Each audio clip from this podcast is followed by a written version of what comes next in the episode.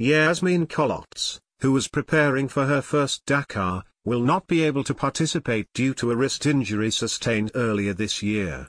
She will be replaced by six-time Dakar winner Josef Macháček.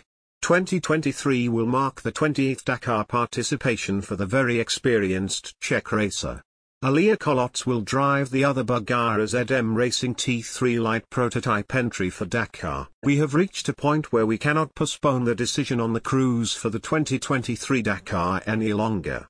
Yasmeen has been preparing for three years, but unfortunately, she has not been able to overcome her injury fully and her body is not ready for the Dakar. We cannot afford to have a newcomer to the Dakar competing with any limitations, not even a partial one.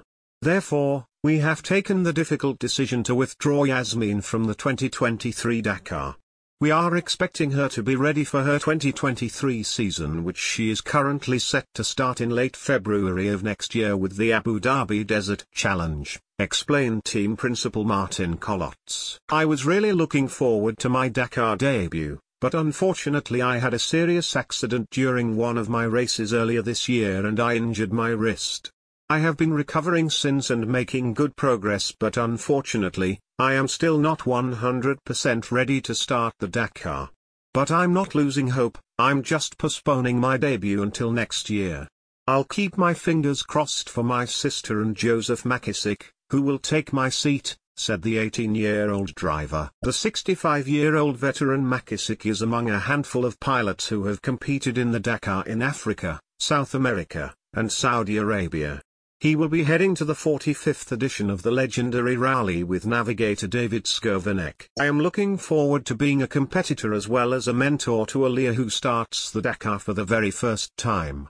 Of course, I am very happy that I can participate once again, even though I wish the circumstances would have been different. Everything is a bit rushed due to this last-minute driver change, but I'm confident that everything will be done in time, says the twenty twenty-one T three Light prototype category winner. The first half of the event will be rocky.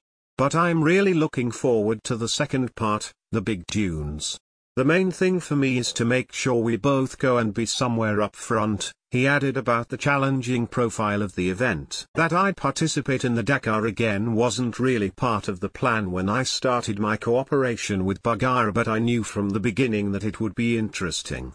For the first three years, I was involved in the development of the buggy and now I am an advisor to the Kolotz twins.